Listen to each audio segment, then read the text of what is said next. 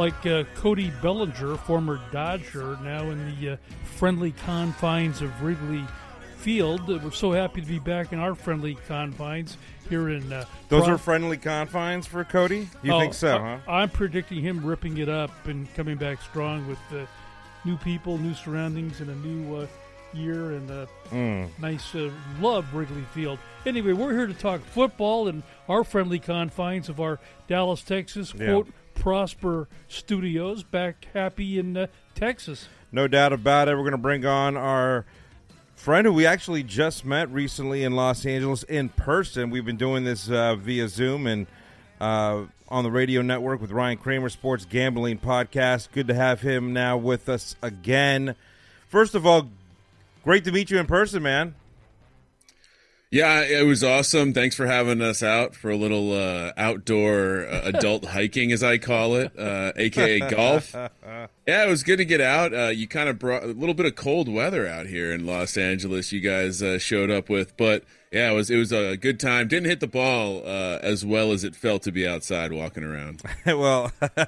I, I get that. It was fun. It Yeah. was fun, and uh, hope you had a good time with your partner, Sean Green. And speaking of a good time, I'm hoping that he has a bad time this weekend. Uh, I'll tell you why exactly. But uh, first things first, Thursday night football. The story, Mayfield. I mean, let's get into it a little bit here. What is that, Just four- throw that- me your take. That four or five Ram quarterbacks? I know. Give it to me, man. Uh, well, yeah, interesting enough, this is now the third quarterback who has started for the Rams in the last three years, who, who was a number one overall pick. That's a fun nugget, but uh, absolutely phenomenal. I thought we were getting a glorious opportunity to fade Baker Mayfield again. No way he could possibly know the playbook. Uh, we, we had gotten the rumblings that he got a copy before he got on the plane, but he's a quarterback. There's no way he could possibly just play in the game. Then we started hearing the rumblings that uh, Wolford's pretty hurt. We don't know if they're going to go with them. Baker ends up playing most of the game. Looks like uh, Baker, and then the fourth quarter happens, and he becomes one of the four. I think he's the fourth quarterback ever uh, to come back from a 16 or a 13 point deficit in the last like two minutes of the game. Absolutely phenomenal. If I'm a Rams fan, I'm loving this moment because we haven't had a lot of moments this year. I don't think it changes my opinion of Baker Mayfield. I think this was an absolute just show out game. And once again, we watched this Raiders team do what they do best. Blow leads. Horrible coaching. We're as former as a former as Giants fans, we are excited to watch Patrick Graham fall on his face after he was offered the defensive coordinator job for the New York Giants and basically said, "No, you fired my guy Joe Judge. I'm out of here." He looks horrible. Uh, just everything about that team. Uh, that's it. Nail in the coffin. Their season's done. Pretty you- much. Yeah, I, I agree. Go what, ahead, do you, Bob. what, do you, what do you think about Beckham maybe becoming a New York Giant? You know, if you read the tea leaves, he wants to be a giant. I don't think he ever wanted to play for the Cowboys. I certainly don't think he's going to play for the Cowboys now that they leaked that stuff about his knee. Uh, he met with the Giants. He met with the Bills. There were no leaks. He meets with the Cowboys. There's a leak. Now we're hearing about how bad the knee is. I don't know if Jerry is playing around and trying to get a cheaper deal, uh, but I- love the idea of Beckham coming to the Giants. I don't love the idea of investing a lot of money. So if it becomes something like, hey, come back for next year, uh, we'll, we'll we'll see what we can do. Sure, if the, the rumors are true and he's not going to be healthy until late January, uh, no one's going to sign him this year. Yeah, I, I um, you know, honestly, I don't know. I don't know what to read. I mean, you watched the shop last, you know, this past Thursday night, and and uh, he's talking about how you know he's got some uh, official uh, business to uh, handle with Saquon Barkley. You know, and you know, it seems like uh, eh, the Giants gave him a shot. He feels it, and he's a giant for life. I don't know. Maybe he's taking that stance based on what the Cowboys have to say right now. You know, look at at the end of the day, we don't know what's going on because you know, you know, things are just thrown out there for negotiations, reasonings, and all this kind of stuff. It's really hard to really to gauge on things, except for the fact that look at you know, you look at the facts. ACL usually 12 months. You know, we've talked to our orthopedic surgeon constantly here on the radio network. Some heal uh, faster than others. Adrian Peterson, he's not even human. We've seen it, you know, done time and time again where guys come back and they're and they're just fine. You know, we don't know. We don't know what to say, except for the fact. Let's see what happens. Show me the money, as Jerry Maguire and his uh, Cuba Gooding Jr. Uh, uh, counterpart said. Let's move along though, because there's a few things this week that I think are going to be, you know, big standouts. First of all, we're going to get into Giants and we're going to get into uh, Eagles. Also, Jets and Bills. These are two great games. I think great matchups. I don't know if the Jets are at a point now. Can they stop the Buffalo Bills in their tracks? This is an important game, I think, for both. I mean, certainly it, it, concerns me that the Jets already took care of business at home, so there's a revenge angle as well. Yeah. But I'm going to lean into this. Uh, since the bye week, this Buffalo team has continued to look like a team that isn't making the in game adjustments. They are missing Brian Daboll. I don't think the offense is the same.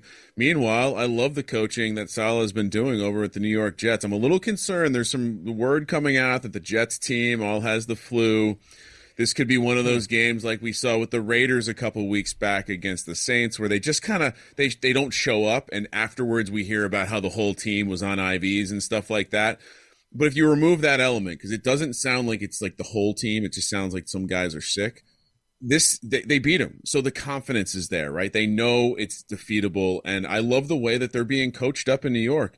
Mike White he's not the best quarterback, but the team wants to play for him a lot harder than they wanted to play for Zach Wilson. So, hmm. from a gambling perspective, the fact that the flu news came out and the hmm. line ticked up a little bit from eight and a half to 10, yeah. it makes me still like the Jets. This is a divisional matchup.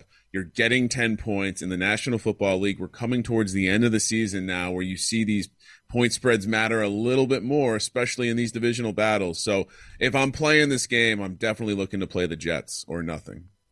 Jets are seven and five. Bills are nine and three. Dolphins eight and four. Patriots uh, six and six. Any comment on uh, the grudge holder uh, Bill Belichick up in New England this week? Grudge holder. I, I, mean, he he he's already taken care of his grudges this year. A couple wins against the Jets, win against Cleveland. Uh, unless there's something else uh, going on, I don't think he has any more of those spots. But from a from a team perspective, oh boy, I mean, they are the team on the bottom of this division. It's crazy to think about this, and now they're on the road in Arizona. Mm listen, there are a lot of East Coast transplants out there in Arizona. So I do think they'll have a part of this crowd. And I do think that just from a pure coaching standpoint, Cliff Kingsbury versus Bill Belichick, I'm obviously going to give the favor favor of Bill Belichick. But hmm we're here we're seeing Mac Jones yelling at his offensive coordinator, aka Matt Patricia, who I guess he was a rocket scientist, then he decided to coach football. He's done it poorly almost everywhere ever. Never coached offense. Now he's coaching offense. The whole situation is very confusing. Yeah. That being said, they played well because their defense has been good and because they've kind of had a little bit of a soft schedule. I kind of like Arizona in this game as a short home dog listen, b- b- back is against the wall for Bill Belichick and this team, but I just don't think they have it. When you listed off those teams, I don't think too many people out there are thinking the Patriots have better talent or better anything than the Dolphins or the Bills, and the Jets have kind of risen up to where they're level partners now. So this is an important game for the Patriots, but I think Arizona coming off the bye is the spot. Here's the thing that I find really interesting. First of all, you look at some of the the, the current NFL rankings the Giants seem to be getting a little love. I couldn't believe it. I was looking at it. Top ten, they're like in the top six or five right now, and that's pretty impressive considering everyone hates the Giants. That they're just haters, you know. But uh, that being said, you know, can can this be an upset? I'm just curious from your perspective. I look at we bleed the same color as far as Giants blue, but honestly, man, like this is a game where this could be like the greatest feeling on the planet come Sunday where the Giants beat the Eagles. I mean that that would be so. First of all, you and Sean can't. Even, I mean, are you going to be talking? This is going to be tough, man. It's always tough when the when it's uh, Eagles Giants week. Yeah. Um, as our employees like to say, it's never good when mom and dad are fighting. uh, house divided. The, listen, I, I'll take you just back to last year. One of the worst Giants teams I've ever rooted for. And what did they do to the Eagles when the Eagles came to town November twenty eighth? They beat him. yeah. They beat Jalen Hurts 13 to 7. I understand it was a weird game, whatever. Jalen Hurts, this team has definitely gotten better. They are uh, uh, they, they're a very clear top team to me at this point. The way they're playing ball, the way that they're not even being tested. Like you could say, oh, well, Jalen Hurts, he can't throw the ball. He's yeah. not being put in too many high leverage situations because they're so good. So yeah, obviously there's a talent edge, but there was last year as well. And so I think just in general, uh, if you look at since 2016, the only quarterback to come in and beat the Giants as a member of the Philadelphia Eagles has been Carson Wentz, and he did it twice, and that's it.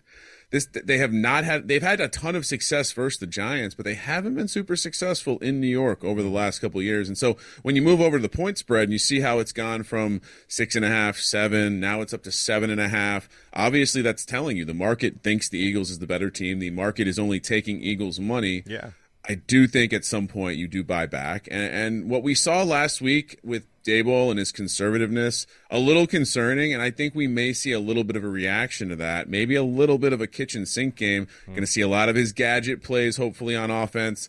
Meanwhile, Wink and the defense, like the area that I think the Giants actually have real hope is the yeah. way this pass rush looked. First game all season with uh, uh, Ojulari, uh, Kayvon Thibodeaux, and the two big dogs inside. And what did they do? They got consistent pressure. Obviously, the Eagles' offensive line a little better than the football team, aka the Commanders, but that's the angle if you're a Giants fan. Wink is going to dial something up. Wink is, you know, c- coming back to the defensive coordinator. Yeah. Wink greater than Patrick Graham. Patrick Graham would always sit back and let the game come to him. Meanwhile, Wink is attacking. So it could go poorly. Could could turn into a little bit of a blowout if they if they get aggressive and miss. But I think this coaching staff's going to come out aggressive. I think the, the narrative for this to turn into a game they win is that they, they, they start fast, they score in that opening drive, the defense comes out, plays well, they turn over Jalen Hurts a couple times. And once again, they remain one of these super efficient teams in the red zone. So if the offense can continue to do that, that's the difference. Feels like one of those low scoring 17 19 games. Okay. And what about uh, the news or the rumors? That Saquon's neck is uh, bothering him. Let's just say, uh, you know, is I can't see him not playing, but certainly Daboll is is is he's kind of being quiet about the whole situation. I don't know what to uh, how to how to read him. Never, never a good thing when his when you add someone to the injury report late in the week, Thursday, Friday. It's generally a sign of something. Yeah. Or the optimist in me, this is some gamesmanship. He's clearly been banged up for a while. He hasn't been playing the same ball that he started the season uh, playing, and some of that is the offensive line. I think getting Ben Bredeson back would be huge. Obviously, Evan Neal back playing better. Nick Gates out there. There, there is reason to be optimistic, and that's obviously how you have to attack this team. Mm-hmm. Now, I've, if Barkley is truly hurt, there's a that's concerning. Now, everything I've read, this is nothing to be concerned about that being said, why are you doing this? Are you just playing games with the Eagles? I, I don't think it matters because you don't have much much else for them to game plan for. So, okay. I, I'd say I'm 25 percent concerned, but I expect to see him out there, and I expect him to get a, a heavy dose. Really, the way they should attack this Eagles defense is with the running back through the air. That's something they've been pretty horrible at. So, hopefully, we see that. Hopefully, we see some creativity and aggression. And hopefully, we're talking next week about an upset victory for the Giants. All right. So, for everybody, uh, this morning right now, and this is going to change. The Eagles are uh, eleven and one. The Cowboys are nine and three. The Giants are seven and four, and the Washington Redskins. Oh, oh they're not the Redskins. I'm sorry. Uh, uh, seven and five. They still are to me. Yeah, exactly. So that's going to change, obviously, but uh, that's a great uh, analysis there, young man. Yeah, I mean, I, honestly, the the this division similar to the AFC East. I, I think I think there's a better chance all of these teams can actually find their way in the postseason because you look up and down the conference and, and, you know the Lions are surging, sure, sure, but they're still five and seven. Uh, the the NFC South is almost certainly going to be a one team uh, situation, and when you look at the NFC West, it comes down to the 49ers and the Seahawks, and the Seahawks seem to be taking, you know, the foot has fallen off the gas. They aren't the team they were a month or two ago. Mm. And so the only team to me, this this is like a three horse race or four horse race between the Giants, Commanders, Seahawks, and Lions. And I think we could be talking about some crazy situations where all four teams from the East make it in, even with a little bit of a, a letdown yeah. towards the yeah. end of the season for yeah. the Giants. Because I, I don't like I don't like what's happened to the 49ers. I mean, who's really leading that brigade right now? No one. Um, I don't know what's going to happen there. And you know, honestly, the West is struggling. I love I I like the idea of the East just kind of taking charge. You know, I don't know how the how the you know the tie from last week between the Giants and the Commanders factor in uh, for a playoff contention. I mean, that's interesting. I don't know. How does how, I'll tell you, it, it, actually helps them. It strangely has it like obviously it hurts them. It's it as Daboll said, it's worse than a win, it's better than a loss. But in this situation, with the way the playoffs are shaking out, it becomes a race in the loss column. And so what what it really hurt was Seattle, Detroit, maybe even Atlanta, these teams hoping to get in because one of the Giants or Redskins was going to lose a game. They didn't. They both got the tie. It held them in the loss column. And now you have now you have a situation where you know you look at the Commanders and they're they're kind of like a half game back, half game up on Seattle. Yeah. Again, it, I I think it strangely is like obviously the ties are going to come into place, but I, I think in this scenario it actually helped. It increased the odds that the NFC East would get four teams in the playoffs. Let me ask you a question here, and I'm gonna I'm gonna we have to probably end it soon. I know you're busy, but uh, last question, and give me uh, your take on this. Um, first of all, you know, should ties in the NFL should they be banned for good? What's your take on that? It's interesting because it's World Cup time, so everyone is you know eh, get hot on the tie path. A, a soccer yeah. fan will tell you it's not a tie; it's a draw. Uh, I call it but, boring. oh, well, man. I think that's the problem, right? We want we want some sort of finality to our game, and yeah. I think in the case of the NFL, I understand what they're doing here. It's under the guise of player safety. They don't want the game to go on forever. I, I think you could certainly gamify it you know, honestly, this happens so infrequently. Yeah. I think we just have to deal with it. I think one, every once in a while we have to eat a tie because we don't really want our players playing like 120 minute games, and we don't really want the game ending on like a two point conversion off like they do in college football. And so, obviously, in overtime, what happens? They play another, or sorry, in the playoffs, they would play another overtime. So we have that solved for. We just don't want to do it for the regular season. I'm kind of okay with it, honestly, because I think this kind of conversation every year when it happens one or two times is fun. I get it. Uh, most, this is the most I've seen though in ties. I couldn't believe it. I mean, there's been a lot of them this season. It never happens this much. But I'm against it. uh, well, you know what? Baseball's you know they wanted to shorten the game, you know, so they added that second base uh, over, you know, extra inning rule. I mean, I don't know if I'm even a fan of that, but Boring. it is what it is. Uh, we appreciate you, man. Uh, thank you so much for all your great takes. Go Giants this uh, this uh, weekend, and I appreciate all you guys do. Yeah, let's go Giants. Best of luck this weekend. Ryan Kramer Sports Gambling Podcast. Find him, check it out, throw him a follow. More to come live right here on Living the Good Life Show.